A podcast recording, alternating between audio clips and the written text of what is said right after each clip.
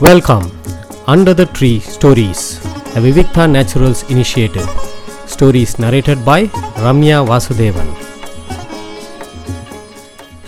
இன்னைக்கு நான் சொல்ல போகிறது வந்து லாசாரா அவர்களுடைய சாவித்ரி அப்படின்னு சொல்லிட்டு ஒரு சிறுகதை. இந்த கதையை படிக்கும்போது பலவிதமான உணர்வுகள் மனசில் தோணித்து அதாவது வாழ்க்கையில் துக்கமும் சந்தோஷமும் மாறி மாறி வரும். எல்லாருக்கும் வரும். சில பேருக்கு பெரிய துக்கங்கள்லாம் வரும். அதையும் தாண்டி நிறைய பேர் உயிர் உயிர் வாழ்ந்துன்னு தான் இருக்காங்க. அதுக்கு அது எப்படி ஒருத்தரால் முடியும்? எவ்வளோ பெரிய இழப்பாக இருக்கட்டும் எவ்வளோ பெரிய சோகமாகட்டும் அதையும் தாண்டி வாழ்தல்ங்கிறது வந்து எப்பயுமே இருந்துகிட்டே தான் இருக்குது அந்த மாதிரி ஒரு கதை தான் இந்த சாவித்திரிங்கிற கதை. இது வந்து இந்த கதையை படிக்கும்போது எப்படி தோணும் அப்- தோணித்து அப்படின்னா லாசாரா அவர்கள் வந்து நம்ம வீட்டில் ஒரு வயசான ஒருத்தங்க உட்காந்து நமக்கு வாழ்க்கையை பற்றின விஷயங்களை நமக்கு வழிகாட்டினா எப்படி இருக்குமோ அந்த மாதிரி கதைகள் தான் இது எல்லாமே. ஏன்னா நமக்கு சில விஷயங்கள் வந்து எப்படி டேக்கிள் பண்ணணும்னு தெரியாது எப்படி எதிர்கொள்கிறதுன்னு தெரியாது அதுக்கு எப்படி ரியாக்ட் பண்ணணும்னு தெரியாது நமக்கு மட்டும்தான் இவ்வளோ கஷ்டமான்னு தோணும் இல்லை நமக்கு சந்தோஷமாக இருக்கிறதையும் எப்படி ஹேண்டில் பண்ணுறதுன்னு தெரியாது. ஒரு வீட்டில் ஒரு பெரியவங்க இருந்து இது இது இப்படி செய் அப்படின்னு சொன்னால் நமக்கு எவ்வளோ ஒரு நிம்மதியாக இருக்குமோ அவ்வளோ ஒரு நிம்மதி கிடைக்கிறது இந்த மாதிரி ஒரு சிறுகதையை படிக்கும்போது.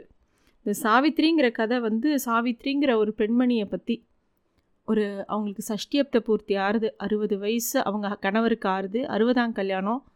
அதில் வந்து அந்த ஃபங்க்ஷனில் இவங்களுக்கு பல பேரை சந்திக்கிறாங்க. அப்போ அவங்க மனசில் ஒரு பொண்ணோட மனசுங்கிறது ரொம்ப புதிரானது. அதில் பலவிதமான எண்ண ஓட்டங்கள் ஓடிண்டே இருக்கும். லாசாரா மாதிரியான ஒரு எழுத்தாளரால் தான் அந்த எந்த அந்த எண்ண ஓட்டத்தோடையே சேர்ந்து ஒரு கேமராவை எடுத்துன்னு அந்த எண்ணத்து பின்னாடியே ஓடின மாதிரி ஒரு கதையை எழுதுறார் அவர். இந்த கதையும் அப்படி தான் ஆரம்பிக்கிறது. மனையில் சேர்ந்தாற்போல் பத்து நிமிஷம் சாவித்திரிக்கு இருப்பு கொள்ளவில்லை. நேரத்திற்கு ஒரு முறை மாடிக்கும் கீழுமாய் நடமாடிக்கொண்டிருக்கிறார் கல்யாணத்தில் ஆயிரம் ஜோலி இருக்கையில் இந்த சாஸ்திரிகளுக்கு என்ன வேலை? சமயக்காரன் சாம்பாரை என்ன பண்ணிட்டு இருக்கானோ தெரியல. அப்புறம் அப்பளத்தை இட்டு வைத்தால் தான் ஆச்சா? பொரித்து போட வேண்டாமா? அப்படின்னு அதாவது ஒரு சஷ்டியப்த பூர்த்தி அவர் அவங்க கணவருக்கு நடக்கிறது அவங்களும் அவங்க கணவரும் மனையில் உட்காந்துருக்காங்க அப்போ கூட அந்த சமயக்காரன் என்ன பண்ணுறான் வீட்டில் என்ன நடக்கிறது? பந்தியில் என்ன நடக்கிறது? இந்த வாத்தியார் மாமா என்ன பண்ணுறார் ஒழுங்காக மந்திரம் சொல்கிறாரா கடைசி வரைக்கும் எந்த பிரச்சனையும் இல்லாமல் இந்த ஃபங்க்ஷன் நல்லபடியாக நடக்கணுமே இப்படின்னு நிறைய விஷயங்கள் அந்த அம்மாவுக்கு தோன்றுது. தன்னோட மருமகளை பற்றியும் யோசிக்கிறான். மாட்டு பெண்கள்லாம் இருக்காங்க. எல்லாரும் ஆசையாக தான் எல்லா விஷயங்களும் செய்கிறாங்க இருந்தாலும் என்ன பிரயோஜனம்? ஒரு சமயத்துக்கு எந்த மாதிரி புடவை கட்டிக்கணும்? எந்த மாதிரி ஒரு விஷயத்தை ஒரு கை காரியத்தை பண்ணணும்? எதுவுமே தெரியலையே. யாராவது பார்த்து பேச ஆரம்பித்தா வா அவங்க வாயை பார்த்துன்னு பேசின்னு நின்றுட்டே இருக்காங்க. சிரித்து சிரித்து பேச தான் லாய்க்கு அப்படின்னு இந்த மாமிக்கு தோன்றுறது அதே மாதிரி கூடத்தில் ஒரு பக்கம் குழந்தைகள் பேரன்கள் எல்லாரும் வந்து கத்த ஆரம்பிக்கிறாங்க. ஸோ அப்போ மாமிக்கு திருப்பியும் சொன்னதோ குழந்தைங்களுக்குலாம் பசி வந்துடுதோ அதான் கத்துறதோ? அதாவது இந்த மாமிக்கு தனக்கு ஒரு ஃபங்க்ஷன் நடக்கிறது அந்த ஃபங்க்ஷனில் மனசு லயிக்காமல் சுற்றி தன்னோட குடும்பத்தை பற்றியே ஒரு எண்ண ஓட்டம் ஓடிண்டே இருக்குது அப்போ அவரோட பு- புள்ள அந்த சைடு வரான் சிவகாமு ஏ சிவகாமுன்னு கூப்பிடுறாங்க. கூப்பிட்றா அந்த அம்மா. அப்போ வந்து எல்லாரும் முகூர்த்தம் நெருங்கிடுத்து இந்த மாதிரிலாம் எழுந்து எழுந்து போகக்கூடாது. ஒரு இடமா உட்காருங்கோ மனையிலேயே உட்காருங்கோ எதுக்கு எல்லா விஷயத்தையும் தேடி தேடி போகிறேன் அதான் நாங்களாம் இருக்கோமே பார்த்துக்குறோம் அப்படின்னு எல்லாரும் சொல்கிறாங்க ஆனால் மாமிக்கு அதெல்லாம் தோணலை. ஒவ்வொரு விஷயமும் தான் தான் பார்த்துக்கணும் அப்படிங்கிற மாதிரி வருது. சில பேர் கிண்டல் பண்ணுறாங்க நீங்கள் இதான் இப்போ இன்றைக்கி கல்யாண பொண்ணு கொஞ்சம் அமைதியாக அடக்கமாக இருங்கோ மாமி அப்படிங்கிற மாதிரிலாம் பேசுகிறாங்க யார் அப்படி பேசுகிறான்னு பார்த்தா சுந்தான்னு ஒரு பொண்ணு. கொஞ்சம் துடுக்கா பேசுகிற குறும்பான ஒரு பொண்ணு. என்ன நீயா சுந்தா? நீயா அப்படி பேசுகிற அப்படின்னோடனே மாமி என் மனசு உடம்போட பிறந்ததாக்கும். இந்த மாதிரி கேலியும் கிண்டலாகவும் பேசுறது அது எப்படி ப போகும்? அப்படியே தான் இருக்குது நில்லுங்கோ நான் நமஸ்காரம் பண்ணுறேன்னு அந்த பொண்ணு சேவிக்கிறா. அந்த மாமியும் நிறையா ஆசீர்வாதம் பண்ணுறா மகாராஜியா இரு அப்படின்னு சொல்லிட்டு. அந்த பொண்ணு வந்து வருத்தப்படுறா.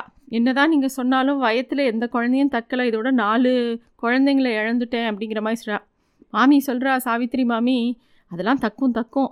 என்ன நீ இப்போ தானே வயசு சின்ன வயசு தானே? எதுக்கு அதுக்குள்ளே இவ்வளோ அழுத்துக்கிற? எல்லாம் சரியாக போகும் அப்படின்னு சொல்கிறா இந்த மாமி எல்லாருக்கும் எல்லார் மேலேயும் ஒரு அன்பு ஒரு அக்கறை ஒரு ஆசீர்வாதம் ஒரு பிடிப்பு எல்லார் மேலேயும் ஒரு பிடிப்பு. அது பக்கத்து வீட்டு பொண்ணாக இருந்தாலும் சரி தன் குழந்தைகளாக இருந்தாலும் சரி தன் பேர குழந்தைகளாக இருந்தாலும் சரி ஒரு எல்லாத்து மேலேயும் ஒரு பார்வை இருக்குது எல்லாத்து மேலேயும் ஒரு அக்கறை இருக்குது எல்லா பக்கமும் ஒவ்வொருத்தரும் ஒவ்வொரு விதமாக சிரிக்கிறா. அந்த இடமே ரொம்ப கூதுகலமாக இருக்குது ஆனால் மாமிக்கு வந்து பலவிதமான எண்ணங்கள் ஓடுறது. அப்போ தான் அவரோட கணவரை பார்க்குறா ரொம்ப அந்த யோக வேஷ்டியில் அன்றைக்கி அவரோட சஷ்டியத்தை பூர்த்திங்கிறதுனால அவர் அந்த சொரூபத்தில் இருக்கிறத பார்க்கும்போது மாமிக்கு வந்து அவர் முகத்தில் அப்படி ஒரு தேஜஸ் தெரியறது. அவர் ஏற்கனவே ரொம்ப நல்லா வெளுப்பாக இருப்பார். இன்னும் அவரை பார்க்க ரொம்ப அழகாக தெரிகிறார் இருந் என்னதான் உடம்புக்கு அப்பப்போ உடம்பு படுத்தினாலும் இன்றைக்கி ஏதோ ஒரு பலம் அவருக்கு கூடின மாதிரி தோன்றது மாமிக்கு. இந்த விஷயம் இந்த சஷ்டியப்த பூர்த்திங்கிற ஒரு விஷயம் வந்து ஒரு என்ன ஒரு கல்யாணத்துக்காகவோ அறுபதாம் கல்யாணங்கிற ஒரு விஷயத்துக்காகவோ ஊரை கூட்டி இதை ஒரு ஃபங்க்ஷனாக பண்ணணுங்கிறது கிடையாது. அது வந்து ஒரு பரிகாரம் மாதிரி உடம்பப்படுத்தும் அந்த அறுபது வயசுங்கிறது ரொம்ப சூக்ஷ்மமான வயசு. எல்லாருக்கும் உடம்பப்படுத்தும் அந்த வாழ்க்கையில் இன்னொரு படிக்கு கால் எடுத்து வைக்கிற தருணம். அந்த நேரத்தில் நிறைய மந்திரங்கள் ஆன்ம பலத்தை அதிகரிக்கும். அதுக்காக தான் அந்த மாதிரி சஷ்யப்த பூர்த்தியெல்லாம் ஒரு பரிகாரமாக பண்ணுறது தான் அதனால் இந்த மாமிக்கு மனசுக்குள்ளே எப்படியாவது இந்த சஷ்டியப்த பூர்த்தி நல்லபடியாக நடக்கணுமேங்கிற ஒரு கவலை எப்பயுமே இருக்குது மூணு வருஷத்துக்கு முன்னாடி ஒரு பெரிய டாக்டர் சொன்னது இப்போ கூட சொன்ன மாதிரி மாமிக்கு நினைவில் வருது. பாட்டி உங்கள் பிள்ளைகள் இங்கே இருந்தால் உங்ககிட்ட சொல்ல மாட்டேன். அவளாம் யாரும் இல்லாதனால உங்ககிட்ட சொல்கிறேன் இவரை நம்ப முடியாது. உங்கள் தாலி பாக்கியத்தில் தான் இவர் உயிரோடு இருக்கார். அவரோட உடம்பு அவ்வளோ பலவீனமாக இருக்குது அவருக்கு ஒரு சொல்ல முடியாத ஒரு கண்டிஷன் இருக்குது அது வந்து உங்கள் தாலி பாக்கியத்தால் தான் அவர் நாட்களை கடத்தின்னு இருக்கார். அப்படிங்கிற மாதிரி அந்த டாக்டர் சொல்லிட்டார். அதுலேருந்து இந்த மாமிக்கு எப்பயுமே மனசில் வந்து அவரை உத்து உத்து பார்த்து அவர் விரும்பப்படுற மாதிரி நடந்துக்கிறா. அவர் அந்த மாமி மாமா எப்பயுமே மனசு கோணக்கூடாது. அவருக்கு என்ன தேவையோ அவருக்கு எந்த ஒரு கஷ்டமும் வராமல் மாமி அவரை பார்த்துக்கிறா. அது மட்டும் இல்லை. மாமிக்கு வந்து எப்படியாவது இந்த சஷ்டியப்த பூர்த்தியை ஒரு பரிகாரம் மாதிரி பண்ணிடணும்னு ஆசை. அதை சொன்னால் அந்த மாமா ஒத்துக்க மாட்டார். ரொம்ப ஜம்பக்காரர். அப்படிலாம் இன்னொருத்தர் சொல்லி கேட்குற டைப் கிடையாது. அதனால் தன்னோட பிள்ளைக்கே வந்து ஒரு லெட்டர் எழுதுறா. இன்னொரு ஒரு குழந்தைய வச்சுட்டு லெட்டர் எழுதுறா. இந்த மாதிரி அப்பாவுக்கு அறுபத்தோரு வயசு ஆறுது. இங்கெல்லாம் சேர்ந்து தான் இந்த சஷ்டப்த பூர்த்தியை நடத்தணும். அதாவது இதை நான் சொன்னேன்னு சொன்னால் உங்கள் அப்பா ஒத்துக்க மாட்டா. நீங்களாம் தான் சேர்ந்து இதை முன்னிறுத்தி நடத்தணும் அப்படின்னு சொல்லி ஒரு லெட்டர் எழுதுறா. அந்த லெட்டரை படித்தோடனே பிள்ளைகளும் ரொம்ப நல்ல பிள்ளைகள். உடனே வந்து அம்மா அப்பாவுக்கு கல்யாணம் பண்ணி இந்த அறுபதாம் கல்யாணத்தை நல்லபடியாக நடத்தணும் அப்படின்னு சொல்லிட்டு ரொம்ப வேகமாக அந்த வேலைகளெல்லாம் எடுத்து பண்ண ஆரம்பிக்கிறா. வேலைகள் எல்லாம் நல்லபடியாக நடந்தது. அந்த ப மாதிரி பல எண்ணங்கள் எப்படி இந்த ஒரு சஷ்டியத்தை பூர்த்தி ஆரம்பிச்சது அப்படிங்கிறதுலாம் அந்த மாமியோட எண்ணத்தில் ஓடுறது. அதுக்கு நடுவில் நிறைய பேர் சும்மா மாமியை வம்புக்கு இழுத்துட்டே இருக்கா மாமி நீங்கள் வந்து பொறுமையாக இருக்கணும் சிரிங்கோ இப்படி இருங்கோ இப்படி அலங்காரம் பண்ணிக்கோங்க இப்படி உட்காருங்கோ இப்படி பாருங்கோ அப்படின்னு சொல்லிட்டு நிறைய விஷயம் சொல்கிறா மாமி எல்லாத்தையும் ரசிக்கிறா. அதே சமயத்தில் ஒரு பக்கம் மனசுக்குள்ளே ஒரு கவலை ஓடிண்டே இருக்குது அப்போ அவரோட பிள்ளை பஞ்சாமி வந்து அம்மா சாஸ்திரிகள் கூப்பிட்றா அப்படின்னோடனே இதை வரேன் அப்படின்னு சொல்லிட்டோடனே அவன் சொல்கிறான் தயங்கி தயங்கி அம்மா உங்ககிட்ட ஒன்று சொல்லணும். ஆனால் சொல்லாமலையும் இருக்க முடியல அப்படின்னு சொல்கிறான் என்னடா அப்படின்னு சொல்லி அவனை பார்க்கும்போது அவன் சொல்கிறான் அம்மா நான் என்ன சொல்ல வந்தேன்னா அப்பா அம்மா கல்யாணத்தை பார்க்கறதுங்கிறது எப்பேற்பட்ட பாக்கியம். அது எங்களுக்கு கிடச்சிருக்கே. அதை எப்படி நான் உங்ககிட்ட சொல்கிறது எனக்கு ரொம்ப சந்தோஷமாக இருக்குங்கிறத நான் எப்படிம்மா உங்ககிட்ட சொல்லுவேன்? அப்படின்னு சொல்லி தயங்கி தயங்கி சொல்கிறான் அது சொல்லும்போது மாமிக்கு ஒரே சந்தோஷமாகவும் அந்த அவரோ அவளோட குழந்தைகளை பற்றி நினச்சிக்கிறான் எல்லா குழந்தைகளும் ரொம்ப ஆசையாக தான் இந்த சஷ்டப்த பூர்த்தியை கொண்டாடுறான் ஆனால் எல்லாரும் ஒவ்வொரு ஊரில் வெவ்வேறு குடும்பத்தில் தனித்தனி குடும்பமாக இருக்கா. மாமி மாமா தனியாக இருக்கா.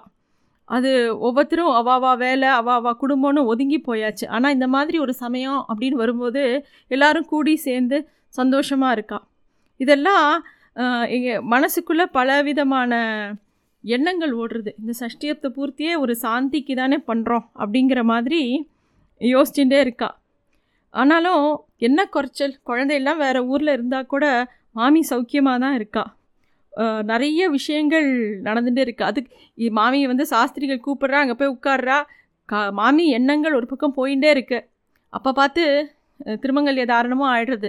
அப்போ தான் மாமி சுயநனவுக்கு வரா. அடடா! அப்படின்னு சொல்லிட்டோம் எல்லாரும் வந்து மாமியையும் மாமாவையும் விழுந்து சேவிக்கிறா. எல்லாரும் ஆசீர்வாதம் வாங்குறா. எல்லாரும் சந்தோஷமாக இருக்காங்க.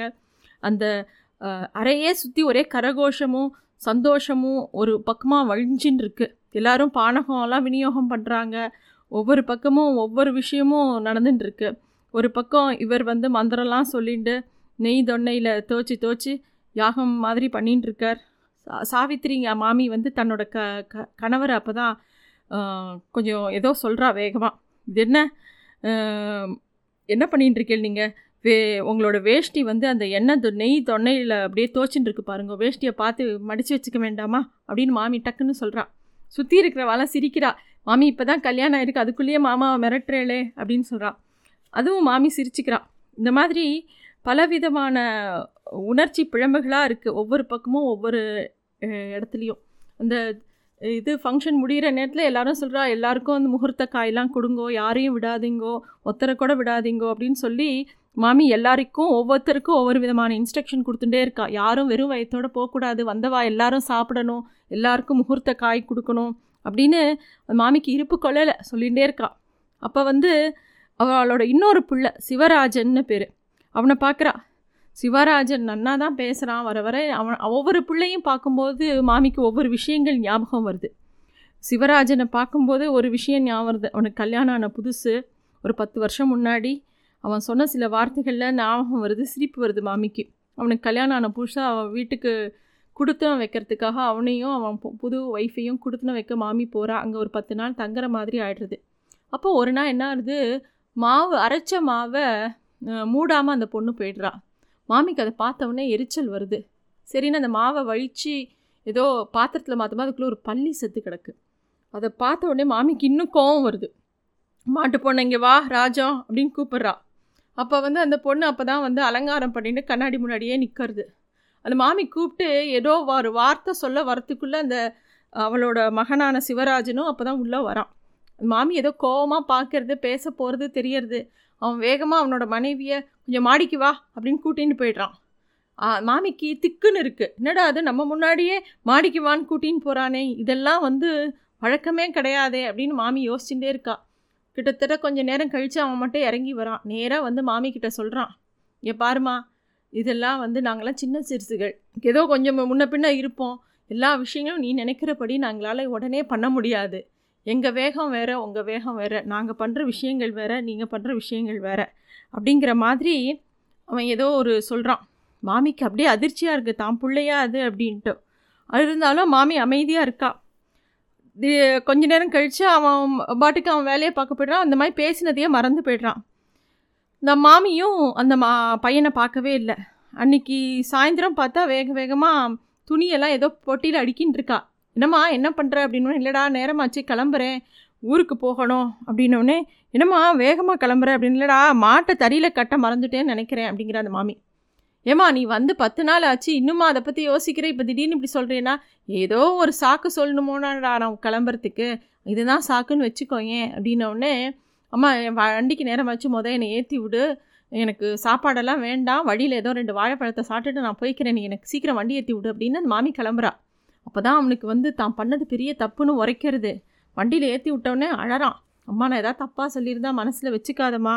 நான் ஏதோ சொல்லிட்டேன். ஆனால் நீ வந்து இது வருத்தப்படாதம்மா. நான் சீச்சி எனக்கு என்னடா உன் மேலே வருத்தம்? நீ என் பிள்ளை தானே? உடம்ப ஜாக்கிரதையாக பார்த்துக்கோ உன் போய் உன் பொண்டாட்டி இது வார வாரம் எண்ணெய் தேய்ச்சி குளிக்க சொல்லு. நான் கிளம்புறேன். எனக்கெல்லாம் உனக்கு உன் மேலெல்லாம் எந்த கோவமும் எனக்கு இல்லைடா அப்படிங்கிற அந்த மாமி. அந்த பையன் அப்படியே கண்ணால் ஜலம் விடுறான். அன்னியிலேருந்து மாமி ஒரு முடிவுக்கு வரா. தனக்கு பிள்ளைகள் ரெண்டு நாலு பிள்ளைகள் இருக்கா? மூணு பிள்ளைகள் ஒவ்வொரு ஊரில் இருக்கா?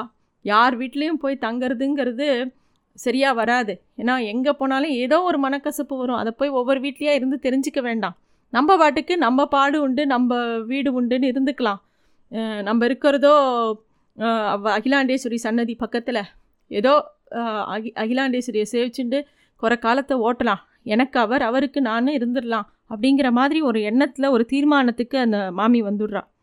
இந்த மாதிரி ஒவ்வொரு விஷயங்களாக நடக்க மனசில் ஓடிண்டே இருக்குது அப்போ வந்து சஷ்டியப்த பூர்த்தி அன்னைக்கு ஃபங்க்ஷன் முடிஞ்சோடனே எல்லாரும் ஒவ்வொருத்தராக ஊருக்கு கிளம்புறா. மாமிக்கு வந்து ஒவ்வொருத்தரும் கிளம்பும்போது திருப்பி வாழையெல்லாம் எப்போ பார்ப்போங்கிற ஒரு ஏக்கம் மனசுக்குள்ளே இருக்குது ஒரு அம்மாவுக்கு இருக்கும் இல்லையா? இந்த மாமிக்கும் இருக்குது ஒவ்வொரு பிள்ளையாக கிளம்பி அம்மா ஊருக்கு போயிட்டுறேன் அப்புறம் பார்க்கலான்னு கிளம்பும்போது ஐயோ இவ்வளோ திருப்பி எப்போ பார்ப்போம் அப்படின்னு தோன்றுறது சிவராஜனுக்கு மட்டும் இன்னும் குழந்த பறக்கலை. கல்யாணம் ஆகி அஞ்சாறு வருஷம் ஆறுது. தலையில் அப்படியே ஒரு நரை ஆரம்பிச்சுடுத்து நரைக்க ஆரம்பிச்சுடுத்து தன்னோட பிள்ளை இப்படி கொஞ்சம் வயசான மாதிரி ஆயின்னு இருக்கானேன்னு தோன்றுறது. மாட்டுப் பொண்ணை பார்க்கும்போது இன்னும் பளிச்சுன்னு இருக்கா அதை பார்க்கும்போது எந்த ஒரு அம்மாவுக்கும் தான் பிள்ளையோட சத்தெல்லாம் யாரோ உறிஞ்சிக்கிற மாதிரி தோணுமா? அந்த மாமிக்கு அப்படி தான் தோன்றுறது. இது எல்லா விஷயமும் யோசிச்சுட்டே நிற்கிறா அப்போ வந்து ஏதோ ரெண்டு மூணு குழந்தைகள் விளையாடிண்டு இங்கேயும் அங்கேயும் ஓடுறது. மாமிக்கு வந்து இது எல்லாம் நம்ம பிள்ளைகள்லாம் இன்னும் ரெண்டு நாள் இருந்தால் எல்லாருக்கும் நம்ம கையால் சமைச்சு போடலாமே. ஏதோ ஒரு வெங்காய சாம்பார் நம்ம வெங்காயம் சாப்பிடாட்டியும் குழந்தைகளுக்கு வெங்காய சாம்பார் வச்சா ரொம்ப ஆசைப்பட்டு சாப்பிடுவாளே. அதெல்லாம் இப்போது நடக்குமா நடக்காத? வளான்னு கிளம்பின்னு இருக்காளே இப்படிலாம் வந்து மாமிக்கு மனசில் பல விஷயம் ஓடிண்டே இருக்குது மனசுக்குள்ளே திடீர்னு ஒரு குழவி கொட்டின மாதிரி ஒரு ரிங்காரம் வருது. மாமிக்கு கண்ணெல்லாம் இருட்டின்னு வருது. வாசலில் நின்று இப்படியே பார்த்துட்டு இருக்கா எதையோ பார்க்குறா ஏதோ தோன்றுது ஏதோ நினைவுகள் கிளறி விடுறது. ஜம்பு ஜம்பு அப்படின்னு மாமி கத்துறதும் அம்மா அம்மான்னு ஒரு குழந்தை கத்துறதும் மாமிக்கு நினைவில் வருது. ரெண்டு காதையும் நன்னா இறுக்கி மூடிக்கிறா மாமி. மாமி எதை நினைக்கக்கூடாதுன்னு நினைக்கிறாளோ அது மாமிக்கு நினைவுக்கு வந்துடுத்து. ஒரு பெரிய ஜன பிரளயம் நடக்கிறது. மயிலாப்பூர் அறுபத்தி மூவர் உற்சவம் மாட வீதியில் ஒரே கூட்டம். அவளும் ஜம்புவும் அதுக்குள்ளே மாட்டின்ட்டா. அலை மாதிரி பெரிய ஜன வெள்ளம் அது. அங்கே வந்து அந்த குழந்தையோட பிடியை கைப்பிடியை விட்டுடுறான் மாமி. அந்த குழந்தை எங்கே போச்சுன்னு தெரியல. மாமியும் ஒரு பக்கம் போயிடுறா. குழந்தை ஒரு பக்கம் போகிறத போயிடுத்து ஐயோ என் குழந்த குழந்தைன்னு கத்துறா மாமி. அதுவும் அம்மா அம்மான்னு கத்துறது. ஒரே ஜன கூட்டம் அப்படி சிக்கிக்கிறா மாமி. ஜம்பு ஜம்புன்னு கத்துறா. எத்தனையோ கத்துறா. எதுவும் காதில் விழலை. அந்த ஜன சமுத்திரத்தோட கோஷம்தான் காதில் விழுறது. அப்படியே மாமி எப்படி மெதுவாக கண்ணை திறந்து பார்க்குறா. முகத்தில் அது சன்னமாக வேர்வை அப்படியே மேலே வருது. அப்படியே தொடச்சிக்கிறா. ரொம்ப தூரத்தில் ஓடி வந்து மூச்சரைக்கிற மாதிரி மாமிக்கு படபடன்னு வருது. தெருவை எட்டி பார்க்குறா ஒரு ஒத்தரும் இல்லை தெரில மன அப்படியே மனசே விட்டு போச்சு. ரொம்ப காலம் முன்னாடி நடந்த ஒரு விஷயம். அவளோட பிள்ளையோட ஒரு குழந்தையோட பிள்ளை குழந்தை ஜம்புன்னு பேர். அதை கூட்டின்னு அறுபத்தி மூணு விழாவுக்கு போகும்போது அந்த குழந்தைய தொலைச்சிட்டா. அதுக்கப்புறம் எங்கே தேடியும் அந்த குழந்தைய கிடைக்கல. தேடாத இடம் இல்லை தேடாத ஊர் இல்லை தேடாத வீடு இல்லை தேடாத குளம் இல்லை. எங்கே போனாலும் அந்த குழந்தை ஆப்பிடலை. மாமிக்கு வந்து திருப்பி அந்த மாமி அந்த தெருலேருந்து வீட்டுக்கு கொண்டு வரத்துக்கே ரொம்ப பெரும்பாடாக எடுத்து அம்மா பாசம் இல்லையா? அம்மா பாசங்கும்போது மாமினால் வெறி பிடிச்ச மாதிரி கத்து கத்துன்னு கத்துறா. யாருனாலையும் அவளை சமாளிக்க முடியல. ஒரு ரூமில் போட்டு அடைச்சிடுறா. நாலு நாள் சாப்பாடு தண்ணி இல்லாமல் ஜம்பு ஜம்புன்னு கத்தி கதவடைக்கிறா மாமி. யாருனாலையும் எங்கே போய் தேடியும் அந்த குழந்தைய கண்டுபிடிக்க முடியல. அந்த குழந்தை உயிரோடு இருக்கா? செத்து போச்சா? எதுவுமே தெரியல. ஒரு நாலஞ்சு நாள் கழித்து அவளுக்கு தொண்டையில் அழறத்துக்கு சக்தியும் சக்தியும் இல்லாமல் குரலும் வராமல் சாப்பாடும் இல்லாமல் அப்படியே தொஞ்சு போயிருக்கும்போது யாரோ மோர் ஜலத்தை வாயில் விடுறா. கொஞ்சம் உயிர் வர மாதிரி இருந்தது. பார்த்தா அவரோட கணவர் தான் அவளை ம தன்னோட தோளில் சாச்சின்னு அவளை சமாதானப்படுத்தின்னு கொடுக்குறார். அன்னையிலேருந்து அவளுக்கு அவ அவள் வீட்டில் ஜம்முங்கிற பேரையே யாரும் எடுக்கலை. அந்த வார்த்தையை எடுத்தாலே அவள் ஏதோ மாதிரி ஆயிடுவாள் அவளால் அந்த நினப்பை வந்து மறக்கவே முடியல. ஒரு குழந்தைய உயிரோடு பறி கொடுக்கறதுங்கிறது எப்பேற்பட்ட துக்கம். இனிமே ஜம்பு இல்லை. அன்னைக்கு தலைவாரி புது சொக்காவும் டிராயரும் போட்டு அந்த குழந்தை ஆசைப்பட்டானே. அப்படி கையில் மண் மையிட்டு எல்லாருக்கும் உ- உற்சவத்துக்கு கிளம் கிளம்பும்போது அவனும் கிளம்பினானே. அதுக்கப்புறம் அவன் வரவே இல்லையே. அதாவது குழந்தை செத்து போயிட்டுச்சுன்னா அது ஒரு மாதிரி சமாதானம் தான் உயிரோடு இருக்கா இல்லையான்னு தெரியாமல் இருக்கிறது பெரிய துக்கம். இதே பக்கத்தாத்தில் ஒரு மாமி வந்து இருந்தா அந்த மாமி வந்து அஹ், தான் பிள்ளையோட தூரதேசத்துக்கு போகிறேன்னு சொல்லிட்டு கிளம்பி போனான் போய் மூணாவது மாதம் திரும்பி வெறுங்கையை வீசின்னு வந்துட்டா. பிள்ளை செத்து போயிட்டான். வேறு தேசத்தில் இருந்ததுனால அந்த எந்த துணையும் இல்லை. நானே தான் மயானத்தில் போய் அவனுக்கு எல்லா காரியமும் பண்ணினேன். திரும்பி வந்துட்டேன். அப்படிங்கிற மாதிரி அந்த மாமி சொன்னான். ஒவ்வொருத்தர் துக்கம் ஒவ்வொரு மாதிரி. அந்த கொ- தன் பெத்த குழந்தைக்கு கொல்லி போடுறதுங்கிறது வயிற்று சதையை அப்படியே ஒரு கொத்து பிடுங்கி போட்டாலும் பற்றிக்கொள்ளும் அந்த மாதிரி ஒரு துக்கம். ஆனால் இந்த மாமிக்கு வந்து அந்த சோகத்துலேருந்து மீட்பு இருக்கோ இல்லையோ எல்லாத்துக்கும் ஒரு தீர்மானம் உண்டுன்னு தோன்றுறது போனவன் இனிமேல் திரும்பி வரமாட்டான்னு. இந்த மாதிரி இவ இவளோட ஜம்பு இருக்கானா இல்லையா வருவானா மாட்டானா எதுவுமே தெரியல. மரத்தில் பாய்ஞ்ச கோடாலி எடுக்காமலே மரம் மேலே மேலே வளர்ந்து விட்ட மாதிரி வாழ்க்கை அப்படியே பறந்து போயிடுறது அப்படிங்கிறார். செத்து போனவொடனே யமதர்மராஜன் உயிரை இழுத்துன்னு போகிற போகும்போது அவனை எப்படியும் ஒரு வரம் கேட்கணும். அம்பாள் முன்னாடி என்னை கொஞ்ச நேரம் நிறுத்தி வச்சுட்டு ஒரு நிமிஷமாவது அம்பாள் சன்னிதானத்துக்கு என்னை அழைச்சின்னு போயிட்டு அப்புறமா என்னை கூட்டின்னு போன்னு சொல்லணும். அப்போ அம்பாளை பார்த்து ஒரே ஒரு கேள்வி தான் கேட்கணும். ஏண்டிம்மா ஆனக்காவில் அகிலாந்தேஸ்வரியாக எழுந்திருக்கிறவங்கள எழுந்திரு எழுந்தருளிருக்கிற நீ நீ உலகத்தாய் இந்த குழந்தை எனக்கு பிறக்கறதுக்கு முன்னாலேயே ரெண்டு தக்கலை. உன் வயத்தை குளிர்விக்கிறதுக்காக தினமும் காலங்காலமாக காலங்காத்தால் மடியாக ஜலத்தை எடுத்துன்னு வந்து தினம் உனக்கு அபிஷேகத்துக்கு கொடுத்துருக்கேனே. காவேரியிலேருந்து ஜலத்தை எடுத்துகிட்டு வந்து எவ்வளோ தடவை கொடுத்துருக்கேன். அப்படியும் எனக்கு இப்படி ஒரு பெரிய துக்கத்தை கொடுத்துட்டியே. குழந்தைய திருப்பி பிடிங்கின்ட்டியே. நீ தான் குழந்தைய கொடுத்த நீயே பிடிங்கின்ட்டியேன்னு நான் ஒரே ஒரு கேள்வி கேட்டுட்டு தான் வரணும். எனக்கு அதுக்கு ஒரு ம பதில் தெரிஞ்சாகணும். அப்படின்னு சொல்லிவிட்டு அவள் அந்த மாமி நிறைய சமயம் நினச்சிக்கிறா. அவளுக்கு நிறைய விஷயங்கள் அதிலிருந்து அவங்க வீட்டில் இந்த ஜம் ஜம்பு ஜம்பம் ஜமாய் இந்த வார்த்தைகளே வீட்டில் யாரும் எடுக்கலை. பொம்மநாட்டி துக்கம் ஒரு மாதிரினா ஆம்பளைகள் துக்கம் வேறு மாதிரி. பொம்மநாட்டிகள் வந்து அவள் துக்கத்தை கதறி அழுது சொல்லி தீர்த்துப்பா. ஆண் ஆம்பளைங்களோட துக்கம் வந்து உள்ளுக்குள்ளேயே அவங்கள உருக்கும். ஒருவேளை தன்னோட கணவரோட துக்கமும் அப்படிதானோ? ஏதோ தன்னோட ஜம்பத்துக்காக அதட்டி பேசுகிறாரே தவிர அந்த சம்பவத்துக்கு அப்புறம் அவர் அந்த சம்பவத்தை பற்றியே பேசலை. ஒரு நாள் கூட அந்த குழந்தைய பற்றி ஒரு வார்த்தை அவர் பேசலை. உள்ளுக்குள்ளே ஏதோ ஒன்று அவருக்குள்ளே உடஞ்சி போச்சு. அது என்னன்னு சொல்ல முடியாது. ஆனால் அது அவரோட உடம்புல காட்டுறது எவ்வளோ தான் அவர் ம மறைச்சிக்கணும்னு பார்த்தாலும் அந்த விஷயங்கள் அவரோட உடம்புல காமிக்கிறது. இப்போ வந்து வயசாகுது இனி என்ன பாக்கி? எனக்கு நீங்கள் உங்களுக்கு நான். அப்படிங்கிற மாதிரி ஒரு இடத்துக்கு வந்தாச்சு. இந்த ரெண்டு பேரில் யார் முந்திக்க போகிறோம் யார் பிந்திக்க போகிறோன்னு தெரியாது. அப்போ வந்து உள்ளேருந்து அவரோ இதெல்லாம் யோசிச்சுட்டு இருக்கா அந்த சாவித்ரி மாமி? அப்போ வந்து உள்ளேருந்து அவரோட மகனான பஞ்சாபியோட குரல் வருது. அம்மா சாஸ்திரிகள் கூப்பிடுறார் அவோபாசனத்துக்கு நேரமாயிடுத்து அப்படின்னு சொல்கிறான் இந்த சமயத்தில் நல்லது பொல்லாது எல்லாத்தையும் தான் மனசு ஒரு நல்ல விஷயம் நடக்கும்போது நல்ல எண்ணங்கள் மட்டுமே மனசில் ஓடுறதில்ல. ஒரு சில நல்ல விஷயங்களும் ஓடுறது கெட்ட விஷயங்களும் ஓடுறது. எப்படி ஒரு ஆடி பெருக்கில் மட்டை செத்த குப்பை கூளம் எல்லாமே ஒரு ஆறு அடிச்சுன்னு போகிறதோ அது மாதிரி தான் மனசுலேயும். நல்லது கெட்டது எல்லாம் அப்படியே தள்ளிண்டு போகும். எல்லாரும் வந்து சொல்லுவா அவர் சப்போஸ் அவர் தன்னை இவ இந்த மாமிக்கு முன்னாடி அவர் செத்து போயிட்டாருனாக்கா அடிப்பாவி இது வரைக்கும் நன்னா இருந்தியே. மஞ்சளும் குங்குமம் மணக்க நீ போகக்கூடாதா? அவர் முன்னாடி போயிட்டாளேன்னு கேட்பா. ஆனால் சப்போஸ் மாமி உயிரோடு போயிட்ட முன்னாடி இறந்து போயிட்டானா எல்லாரும் மாமியை ரொம்ப ஒஸ்தியாக சொல்லுவாள் ஆனால் அது நியாயமா அப்படின்னு மாமிக்கு தோன்றுறது. அவள் அந்த மாமியோட சாவித்ரி மாமியோட மாமியார் உயிரோடு இருக்கும்போது சொல்லுவாளாம். ஒரு பிள்ளைய பெற்றா உரியில் சோறு நாலு பிள்ளைய பெற்றவளுக்கு நடுத்தரில் சோறுன்னு. தனக்கு நாலு பிள்ளை இருந்தாலும் நான் வந்து உரியில் எனக்கு வீட்டில் சோர்ஸ் ரெடியாக இருக்கும் அப்படின்னு சொல்லி இந்த மாமாவும் ஜம்பமாக சொல்லுவாராம். இந்த மாதிரி அவரை பற்றி நிறைய விஷயங்கள். அவர் சின்ன வயசுலேருந்தே ரொம்ப டாம்பீகமாக வளர்ந்தவர். இந்த மா சாவித்ரி மாமியும் அவரை ரொம்ப நன்னா கவனிச்சிக்க கவனிச்சிக்கக்கூடிய ஒரு பெண்மணி. பல் தேய்க்கிறதுக்கு வெந்நீர் போட்டு கொடுக்கறதுலேருந்து ராத்திரி கையில் மாத்திரை எடுத்து கொடுக்குற வரைக்கும் எல்லாம் சாவித்ரி மாமி தான் கவனிச்சிக்கிறா. அவர் ஒரு ராஜா மாதிரி வாழற ஒரு துரும்ப கூட எடுத்து இந்த பக்கம் அந்த பக்கம் வச்சதில்லை. இதெல்லாம் வந்து அந்த மாமி யோசிச்சுட்டே இருக்கா. இதுலேருந்து ஒன்று தெரியறது. மஞ்சள் குங்குமம் சரடு பிரத்தியார் அபிப்பிராயங்கள் சுகம் துக்கம் பிள்ளைப்பாசம் புருஷன் பொண்டாட்டி உறவு இந்த எல்லாத்தையும் மீறி விஸ்வாசம்னு ஒன்று இருக்குது எல்லாரும் அதை தான் சத்தியம் கொண்டாடுறாளே சத்தியம்னு சொல்கிறாளே அதுவாக தான் அது இருக்குமோ அப்படின்னு மாமிக்கு தோன்றுது.